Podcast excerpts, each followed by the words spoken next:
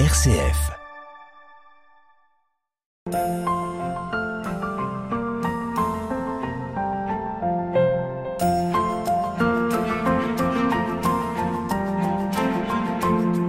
RCF, Hubert Moritz. Nous nous retrouvons au sanctuaire de Lisieux pour continuer euh, cette vie de Sainte Thérèse au Carmel. On arrive déjà dans, à la fin de sa vie, une vie euh, très dense en tout cas, et on arrive à la maturité spirituelle de, Thérèse, juste un peu avant sa mort, et nous sommes en compagnie de Sœur Valérie, Oblate de Sainte Thérèse, de Céline, de l'équipe accueil du sanctuaire, de Paul, séminariste et stagiaire ici au sanctuaire de, de Lisieux. Euh, c'est un peu, Paul, on pourrait dire une partie de, enfin, cette dernière partie de vie de Thérèse, c'est euh, Thérèse qui, nous enseigne, mais qui enseigne euh, à ses proches au Carmel. Oui, tout à fait. Thérèse, dans sa communauté, on, on sent qu'elle a, elle a de la maturité. Euh, on sent qu'elle a une maturité exceptionnelle de, à la fois spirituelle, à la fois humaine, et, les sœurs s'y trompent pas. Et c'est pour ça que Thérèse, euh, on lui demande, alors après toutes les élections, c'est Mère Marie de Gonzague qui, la nomme, euh, en tout cas qui lui demande d'accompagner le noviciat. Thérèse, elle aura jamais d'office officiel et même on peut dire qu'elle aura jamais quitté le noviciat concrètement. Euh, voilà, elle sera toujours soit novice, soit accompagnant de ses novices. Et donc, euh, et donc Thérèse, euh, voilà, elle est, elle est très attentive à, à accompagner, à faire découvrir la, la, vie religieuse, et puis, puis surtout à parler de sa petite voix. Ce sont ses premières euh, cobayes entre guillemets. Euh, Thérèse, elle a, donc c'est la dernière de sa famille toujours la petite choyée, elle a jamais eu de petit frère, petite sœur, et pourtant elle a une, expérience euh, importante d'éducation qui la marque. Euh, un jour, on, lui demande d'être, euh, de, de, garder quelques heures de deux petits enfants, et Thérèse, elle est frappée par leur capacité à vouloir faire le bien. elle dit que c'est vraiment quelque chose naturel chez la personne et donc du coup il faut il faut simplement montrer le bien et ensuite euh, laisser la personne y, y aller. Et donc euh, et donc c'est vraiment la l'attitude que, que va essayer de, de, de, de faire Thérèse avec ses novices. Euh, et donc euh, et donc ces novices euh, elle va vraiment les les encourager elle a une très très grande compréhension de la psychologie humaine. Et donc et donc voilà elle va rassurer, elle va euh, corriger, elle va accompagner euh, tout, toutes ces novices. Voilà, Sœur Valérie, il y a beaucoup de novices euh, auprès de, de, Thérèse Elles sont quatre novices, ouais. et dans, dans, les novices, il y a sa sœur Céline. Mmh. Alors ça, c'est... Et après, il y, a sa, il y a sa cousine, Marie de, de l'Eucharistie, et après, il y a Marie de la Trinité aussi, une petite parisienne qui a du mal à rentrer dans la dans la rigueur du, de, de, la vie du Carmel. Et c'est vrai que euh, Thérèse va leur... Euh, alors, c'est toujours... Thérèse, dans son attitude, c'est euh, bah, Seigneur, euh, je vous tends ma main, mettez dans ma main ce que la nourriture nécessaire à chacune. Donc elle va pas faire un, un prix de gros. Donc c'est en fonction des, des, des, des besoins et, et, et pour aider vraiment chacune à entrer dans dans, dans, dans, la règle du Carmel pour être vraiment une vraie sœur carmélite. Thérèse, elle a que cet objectif-là. Donc il y a, euh, elle va vraiment se toujours rester en distance, hein, pas faire des, gros câlins et tout ça, même si elle va essayer fraternellement d'aider chacune vraiment à se construire et à grandir dans, dans, pour se construire vraiment comme une vraie sœur euh, carmélite. Et du coup, elle va leur euh, distiller hein, euh, sa petite voix, leur distribuer en fonction des, des, des, des besoins de, de, de, chacune. Donc elle a ses, ses, novices et aussi elle va avoir ses, ses deux frères prêtres et deux frères missionnaires. Ça aussi c'est un beau cadeau pour elle parce que euh, donc dans la dans la famille Martin, le désir avait toujours été d'avoir des, des enfants, des garçons hein, pour être des prêtres, mais les deux petits étant morts en, en bas âge, donc euh, voilà que Mère Marie de Gonzague un jour, euh, alors d'abord Pauline vient trouver qui est euh, qui est prière au moment, vient trouver euh, Thérèse. Et parce que c'était une tradition aussi, les, les, les, les séminaristes euh, des diocèses venaient euh, écrivait au Carmel pour demander qu'une sœur prie particulièrement pour, euh, pour le soutenir dans sa vocation. Et donc, euh, ben, Mère, Agnès reçoit la demande d'un séminariste, hein, Maurice Bellière, qui se prépare à être père blanc, et il demande qu'une carmélite prie particulièrement pour lui, et donc Mère Agnès va confier Maurice Bellière à Thérèse. Et puis, en 1896, euh, c'est Mère Marie de Gonzague qui est prieure et elle, reçoit elle aussi une demande donc d'un certain Adolphe Roulant qui est de qui est de Bayeux et, qui va partir chez les missions étrangères de Paris. Et euh, du coup elle lui euh, donc elle demande à Thérèse euh, d'être de prier pour ses alors Thérèse lui dit mais j'ai déjà quelqu'un? Hein, on m'a déjà confié. Euh, bah, bah, vous en aurez deux. Et c'est grande joie pour Thérèse. Et voilà, j'ai perdu mes petits frères qui sont morts en bas âge et je vais réaliser face à ce rêve de, de la famille, finalement, d'avoir deux frères prêtres. Et là aussi, euh, elle va, ça, ça va être génial. C'est pas du tout les, les mêmes parcours, les mêmes personnalités, et vraiment pour chacun, elle va euh, distiller sa, sa, sa, petite voix. Maurice Bellière, c'est un, c'est un, un, garçon. Il a, sa maman est morte quand il est, il est né, donc euh, c'est tout ça. Voilà, il porte toute sa vie c'est cette culpabilité.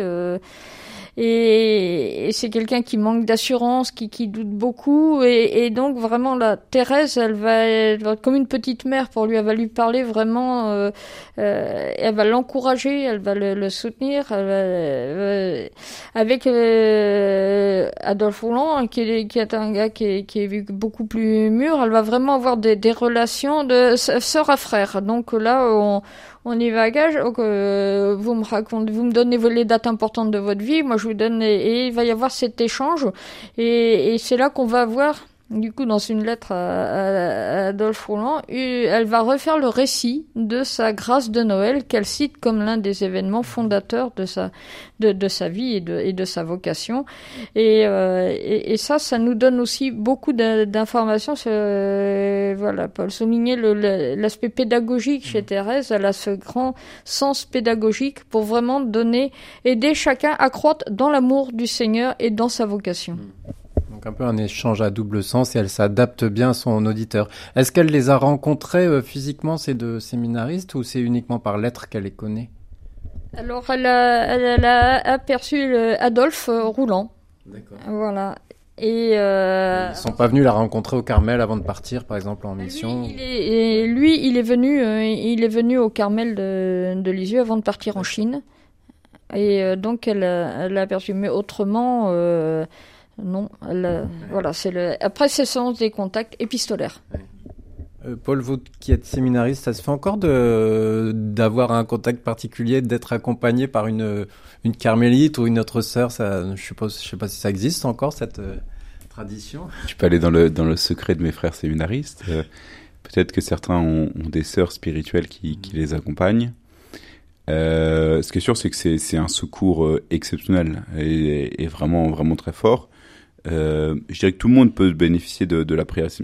Tout le monde bénéficie de la prière des carmélites, ça il faut s'en assurer, de toutes les religieuses qui prient pour le salut du monde et, qui soutiennent euh, le monde euh, spirituellement. Je dirais qu'on a la chance aussi de, pouvoir demander plus particulièrement la prière d'une sœur, d'en avoir une, et c'est vrai que ça se complète vraiment bien. Thérèse, surtout ce que ce que ces deux frères accomplissent, c'est tout son désir missionnaire. Mmh. Thérèse, c'est vraiment ce qui va l'habiter au plus profond d'elle-même. Euh, euh, lors de sa vraie question, sa, sa quête euh, de, de, sa vocation, elle dira voilà, moi être religieuse, ça me va très bien, mais j'ai en moi plein d'autres désirs et j'aimerais être missionnaire, être missionnaire sur les cinq continents à la fois, mais être missionnaire depuis le commencement des temps jusqu'à la consommation des siècles. Voilà, j'aimerais, j'aimerais aller euh, sur les îles lointaines, planter sur le sol infidèle la croix glorieuse. C'est vraiment ça qui, qui habite Thérèse. Et, et donc Thérèse, elle va vivre euh, au travers de, de ses, ses frères séminaristes euh, toute cette, euh, tout son désir missionnaire. Thérèse, euh, elle, elle aurait donc le, le, Carmel de Lisieux avait fondé le Carmel d'Hanoï, euh, l'un des premiers Carmels au Vietnam et surtout en Asie. Et donc Thérèse, elle avait demandé, malheureusement, elle avait déjà euh, quelques signes de maladie, et donc euh, on lui avait dit, bah, euh, si l'épée est ardent, le fourreau est trop faible, et, et Thérèse, voilà, elle, elle, aurait jamais pu aller là-bas. Et pourtant, pourtant, vraiment, il y a ce, ce désir missionnaire qui, qui habite Thérèse du plus profond d'elle-même voilà, sa vocation missionnaire, on, on en a parlé, c'est, c'est quand euh, à 14 ans, elle, trouve cette petite euh, image de Jésus en croix, qu'elle entend ce cri j'ai soif et qu'à ce moment-là, elle choisit de se tenir au, au, pied de cette croix en pensée et que toute la rosée qui en tombe, elle aille l'offrir aux âmes qui en ont besoin. Voilà, c'est voilà, elle, elle, a vraiment euh, ce, ce, désir d'aller annoncer Jésus et puis ensuite, toutes ces vocations qu'il habite, d'être prêt, d'être apôtre, d'être docteur, d'être martyr, d'être euh, un zouaf pontifical, qui se, se battre. Euh, voilà, ça c'est ça c'est la l'âme de Thérèse. Je pense que euh, il y a un peu cette cet équilibre entre, enfin même ce paradoxe entre Thérèse qui est dans son Carmel, qui a cette vie très régulière et et d'extérieur qui voilà est, est, très sage, et puis de l'intérieur qui bouillonne, qui qui fulmine presque, qui veut aller partout, euh, qui, je suis marqué dans, dans l'histoire d'une âme, il y a un dynamisme exceptionnel. Elle termine sur euh, euh, attire-moi, nous courons. Il y, a, il y a vraiment un élan chez Thérèse qui contraste beaucoup avec la vie qu'elle a pu avoir et qui montre vraiment euh, toute l'âme de Thérèse magnifique. On n'a pas évoqué encore, sœur Valérie, la, une lettre à Jésus qu'a écrit Thérèse. Ah, nous sommes dans l'année 1896. Donc cette année 1896, elle est vraiment euh, exceptionnelle euh, à bien des niveaux. Alors il faut revenir d'abord au, jeudi saint 1896 parce que c'est là qu'elle a les premières hémoptysies, donc les premiers crachements de sang et vraiment les premiers signes très visibles de sa tuberculose. Et, euh, et pour elle, bah c'est la fête. Hein, euh, elle se dit je vais bientôt aller voir euh, Jésus, donc tout va bien. Mais voilà que dès le dimanche de Pâques, eh bien, elle sombre dans ce qu'elle appelle l'épreuve de la foi. Hein, parce que elle qui n'avait jamais douté de l'expérience de l'existence du ciel, c'est pas qu'elle en doute, mais c'est comme s'il lui était voilé. Hein, le premier mot qu'elle sait lire, c'est le mot cieux. Elle, dès, dès, son enfance, elle est tournée vers le ciel, et tout d'un coup, cette réalité qui passait pour un acquis, euh, voilà, comme si elle était branchée directement sur le ciel, c'est comme si tout d'un coup cette réalité lui était euh, voilée, et elle va et elle va vivre euh, ce qu'elle appelle donc son épreuve de la foi. Et, et, qui va durer jusqu'à la fin de son, de son existence. Hein. Elle parle d'un, tunnel, d'un épais brouillard, et, et par contre, elle, elle continue, c'est là qu'elle écrit presque ses plus beaux poèmes et ses, ses, ses plus belles confessions de foi. Hein, euh, je chante ce que je veux croire. Et, et, et vraiment, elle est, elle, est habitée euh, par ça. Et donc, en mois de septembre 1896, c'est sa retraite. Et sa sœur Marie, et sa retraite personnelle, et sa sœur Marie lui demande de lui envoyer un souvenir de cette retraite qui sera sans doute la dernière. Et donc euh, Thérèse lui envoie euh, une lettre qu'elle a écrite à Jésus.